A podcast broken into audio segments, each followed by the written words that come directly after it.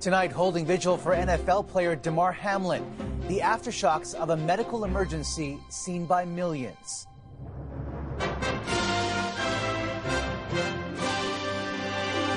The tackle that took a frightening turn. A sobering moment, not only for the team, but for the fans. A collapse caused by cardiac arrest. Sunwing and Via Rail summoned by Ottawa to explain holiday travel failures. I'm coming here every day hoping that I will locate my bag.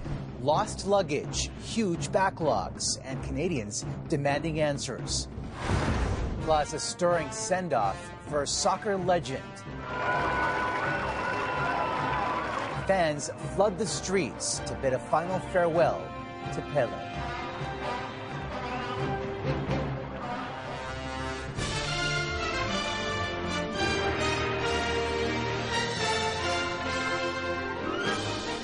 CTV National News with Omar Sachedina.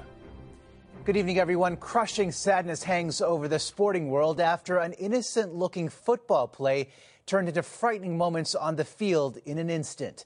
Buffalo Bills NFL star Damar Hamlin collapsed after suffering cardiac arrest during Monday's marquee game against the Cincinnati Bengals. Competition took a back seat to raw, unrestrained emotion and a powerful show of solidarity from teammates, fans, and other athletes. The NHL's Buffalo Sabres also rooting for his recovery, wearing shirts with Hamlin's number three.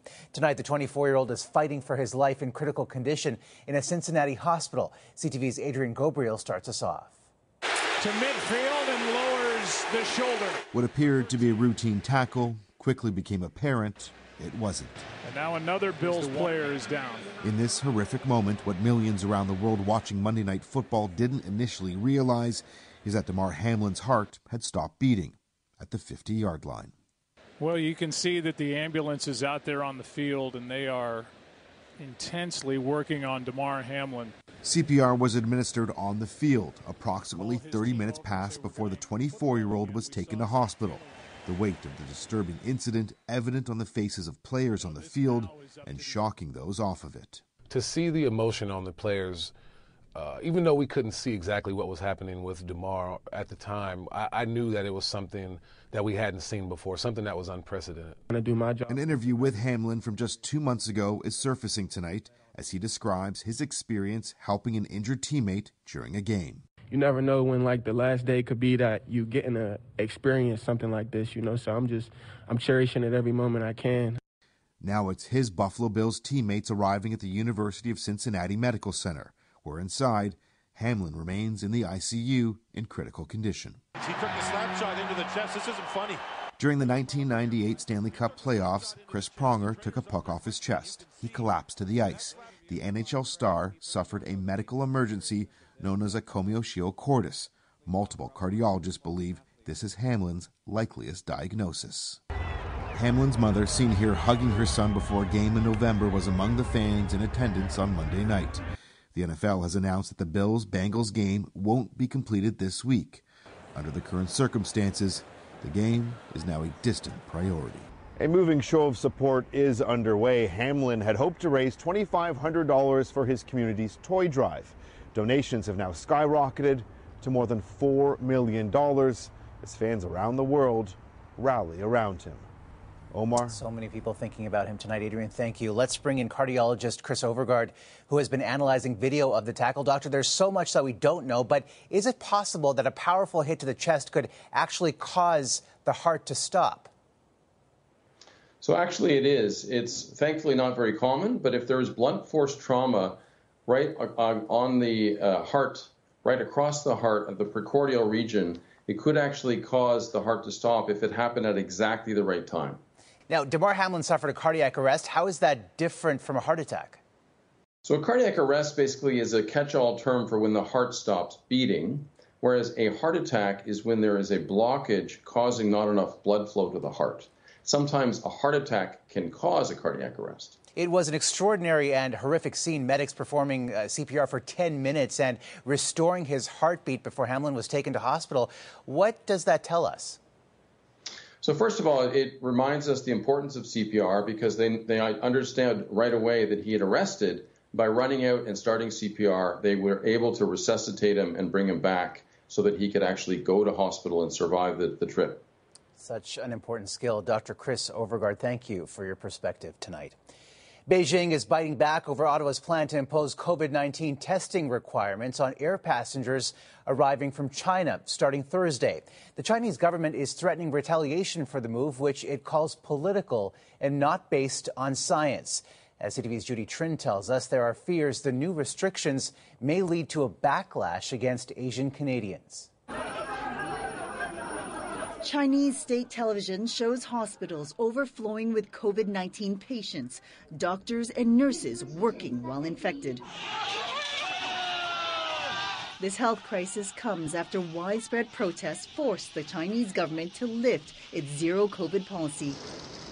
Freed from lockdowns, the contagion spread. Deaths mounted, especially among the elderly, who have a low rate of vaccination. Chinese officials say they're working with the international community to provide timely and transparent information. But there's doubt. Scientific modeling suggests millions of people are currently infected in China, while the official count is in the thousands. Worried about new variants, the Canadian government is requiring a negative COVID test from travelers coming from China, Hong Kong, and Macau. But some experts say if there are new viral strains, it's likely they're here already. And the likelihood is, is people are going to experience the COVID from people they know in their lives and environments they know in their lives, as compared to that traveler that's that's come in from from another country. Others point out this policy, which singles out one country, could prolong a backlash against Asian Canadians. We haven't done what we need to do to contain the creation of variants. So, what are we doing trying to blame other countries um, for what's happening? And I think that all it does is it just continues to stoke anti Asian racism. The US, Australia, Japan, and members of the European Union will also impose this testing requirement. Chinese officials say they will retaliate against the policy. But ironically, foreign travelers heading into China are also required to test negative for COVID before getting into the country. Omar. All right, Judy, thank you. Russia now says 89 of its soldiers were killed in a Ukrainian missile strike on New Year's Day, believed to be Moscow's largest single day of losses since the war began. That's higher than what Russia initially admitted to, but far lower than the hundreds Kiev claims died. Russia says troops broke rules and used cell phones, leading Ukraine to their exact location on the Eastern Front. Satellite images show the building, which also stored ammunition, reduced to rubble in the strike. Families of fallen Russian soldiers held a vigil in their memory. The invasion by Russia forced many Ukrainian families to flee to Canada under a new temporary resident program. But last year, the country also brought in a historic number of permanent residents 430,000, up from 400,000 the year before. CTV's Kevin Gallagher on the record numbers and concerns the ambitious targets lack a concrete plan. The labor shortages affecting manufacturing businesses to construction sites to healthcare cost the Canadian economy billions each year. A major reason why the government is bringing in more immigrants than ever before. We've seen high numbers of baby boomer generations retiring. We've got to look elsewhere to be able to ensure that we continue to have a steady supply of uh, skilled labor. Ottawa plans to exceed this record setting immigration pace each year until Canada welcomes half a million new permanent residents by 2025. An ambitious goal with huge challenges, from expensive housing to aging infrastructure and the struggles of getting foreign credentials recognized. We won't be able to fix all the problems in, of housing, integration, in order to begin to bring immigrants in we will have to do all of this in tandem. And the numbers don't reflect the nearly 130,000 Ukrainians who fled conflict for temporary work permits. Russian soldiers were 800 meters away from my house. Ola Chernoval is one of them.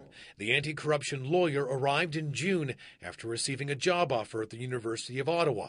Now she's considering applying for permanent residency. I have just good experience. Um, with helping with settle down my life, uh, mainly Canadians helped me. In CTV's year end interview, the Prime Minister was asked what will happen if more Ukrainians choose to stay. So, is that on top of the 500 if, if they stay? I don't know that we've exactly uh, determined that yet. Last year, the government hired more staff to deal with a backlog of immigration applications.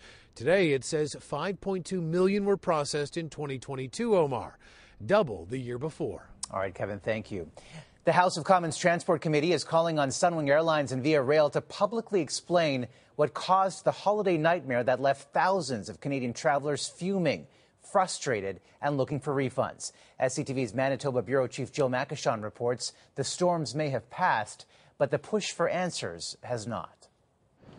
In airports across Canada, the holiday hangover continues. Lost luggage is still piled up in Vancouver, in Toronto. I'm coming here every day hoping that I will locate my bag or they will help me. There is absolutely no answer. This couple just returned from Cancun to an unopened suitcase. No luggage, but we did the best we could. This woman canceled her flight, but her bag is in Punta Cana. And it's been there for about 11 days now. Nobody's answering any phone line. We were just actually at the Sunwing head office, and there's nobody actually at the office either. Sunwing has become the travel target for tens of thousands of passengers who had their December flights delayed or canceled when winter storms hit just before Christmas. Since then, Sunwing canceled all flights from Saskatchewan until February. I think Air Canada, with about 200 airplanes, or WestJet's 150 airplanes, they can they got a bit more flexibility in terms of being able to recover and to get their schedules back in place. Sunwing's got 35, 40 airplanes. That's about it. Two weeks since the travel chaos, and Sunwing said in a statement today all scheduled recovery flights are complete, and impacted passengers may submit a claim for compensation or refund. The federal government beefed up air passenger protection legislation last fall. The Canadian Transportation Agency is supposed to be the fallback if airlines won't honor passenger claims. There's a backlog now of 31,000 complaints and that's not counting claims since Christmas. The government is not doing its job. The government has already created a framework which is itself very difficult to enforce, far from being consumer friendly. Passengers left in the dark might finally get some answers when Sunwing is called to Ottawa to explain the cancellations and delays publicly. Omar. All right, Jill, thanks. The RCMP has charged a 19 year old Ottawa man for allegedly posting social media threats directed at government buildings, politicians, and staff. Daniel Oud is accused of targeting Parliament Hill, the Defense Department, and the embassies of the U.S. and China in tweets reported to police by another Twitter user back in November. He now faces four counts of conveying a terrorist hoax and threatening to cause death or bodily harm. U.S. Congress was thrown into chaos today after hardline Republicans refused to vote for party favorite Kevin McCarthy to become Speaker of the House of Representatives, meaning all business will remain on hold until the position is filled. CTV's Washington Bureau Chief Joy Malbon has the details of the disarray. The House will be in order. It was anything but. As Republicans prepared to take control, the House was paralyzed. I rise today to nominate the gentleman from California, Kevin McCarthy, as Speaker of the House.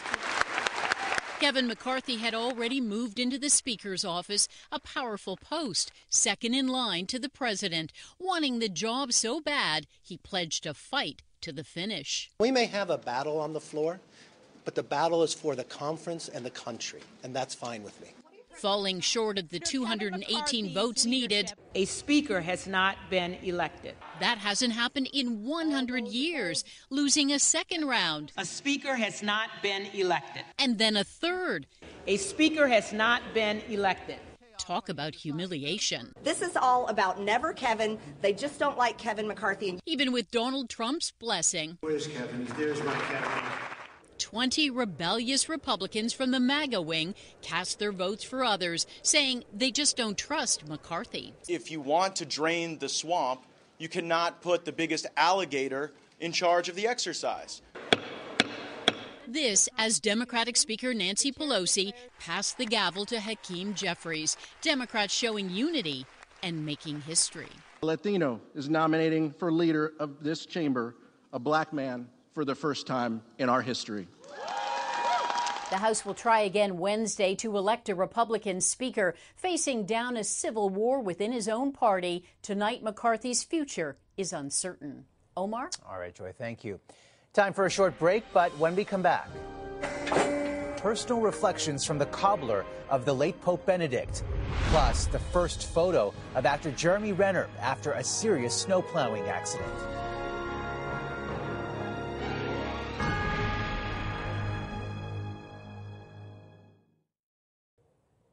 Somber tributes continue to pour in from the faithful for former Pope Benedict at St. Peter's Basilica ahead of his funeral on Thursday. CTV's Heather Butts spoke to a gifted craftsman who knew the pontiff. More than 100,000 people have streamed through St. Peter's Square and into the Basilica to pay their respects over the two days of former Pope Benedict lying in state. I actually admired him, and he's a very courageous man. And he preferred behind the scenes. Joan Lewis has covered the Vatican for 40 years. She believes part of his legacy will be one of humility. So he made any encounter very, very personal. And instead of kind of letting you know he was Pope, he wanted to know about you.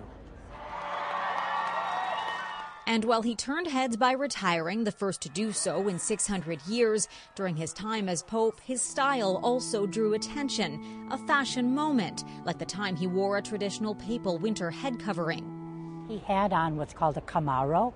He had, it was a red hat trimmed in white ermine. Most notably, though, his ruby red shoes. Benedict revived a centuries old tradition that had lately gone dormant. The color, some believe, a reminder of the blood of Christ. Many of his made just around the corner from the Vatican. The craftsmanship of Antonio Arellano. I was so proud and excited to have him wear my shoes, he says. Beautiful. Size 42, they are elegant yet simple, like many consider the Pope himself. But Benedict was more than a customer. The German Pope and Peruvian cobbler formed a lasting friendship. Arellano calling him a father figure to a man who didn't have one. It was special, he says, because he was a great man. Their relationship as divine as the shoes made with care. Among the memories he holds close, the time Benedict sent a gift for his 50th birthday. He says it felt like a first gift from a father to his son. The shoemaker plans to visit the Basilica tomorrow and pay tribute to his dear friend, the final day before the funeral on Thursday, which will be a mass much simpler than for a pope who died in office. Omar. All right, Heather Butts at the Vatican tonight. Heather, thank you. New details have emerged about the New Year's Day accident that sent Hollywood actor Jeremy Renner to hospital with serious chest and leg injuries. Renner was run over by his snow groomer, seen here in a four year old Instagram post, when it lunged forward after he used it to pull a family vehicle out of a snowbank on a private road near his Nevada home. At this point in the investigation, we do not believe Mr. Renner was impaired at all, and we believe this is a tragic accident. Renner posted this picture today from his hospital bed, where he remains in stable condition. Still ahead tonight, a former titan of crypto gets his day in court.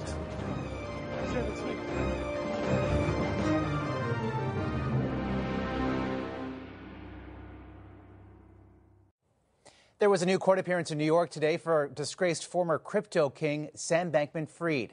The FTX founder pleaded not guilty to charges related to what prosecutors are calling an epic fraud. The 30 year old is accused of cheating investors out of billions and diverting money for real estate purchases and political donations. A trial date has been set for October. He's under house arrest at his parents' home in California. The Saudi Arabian soccer powerhouse Al Nassr formally welcomed superstar Cristiano Ronaldo today, kicking off a new era in Asian soccer. Ronaldo's blockbuster two and a half year deal earns him up to $200 million US per year, the highest paid footballer ever. Ronaldo says he rejected multiple offers from North America and Europe. In Europe, my work it's done. I I won everything. I played the most important clubs in Europe, and for me now it's a new new challenge. The 37 year old left Manchester United after a bitter public feud with the team. After the break, honoring Pele, the soccer legend's final journey.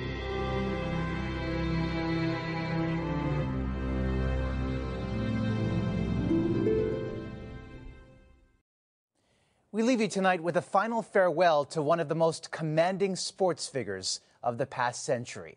The Brazilian king of football, Pele, played with a magical flair that personified his love for the beautiful game. And today, Brazilian fans came together to bury a legend who brought the country together. CTV's Tom Walters reports.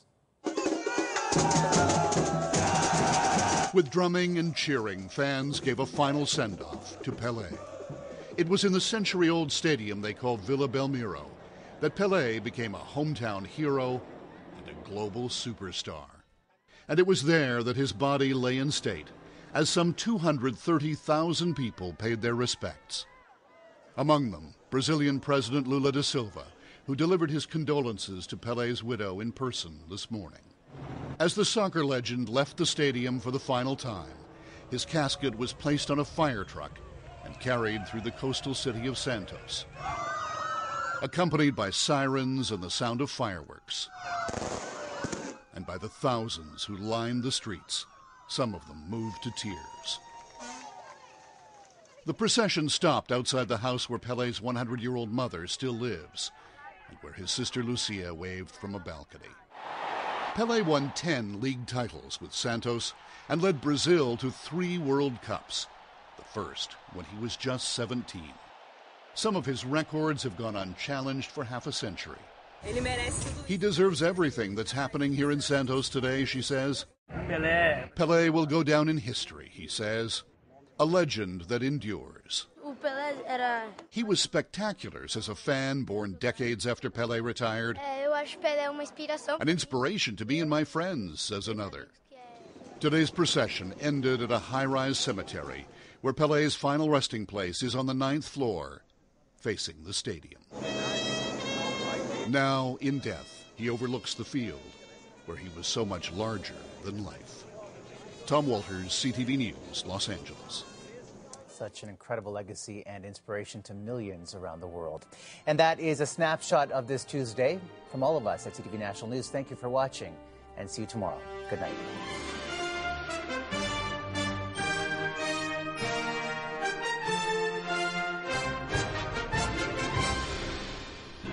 CTV National News, Canada's number one newscast.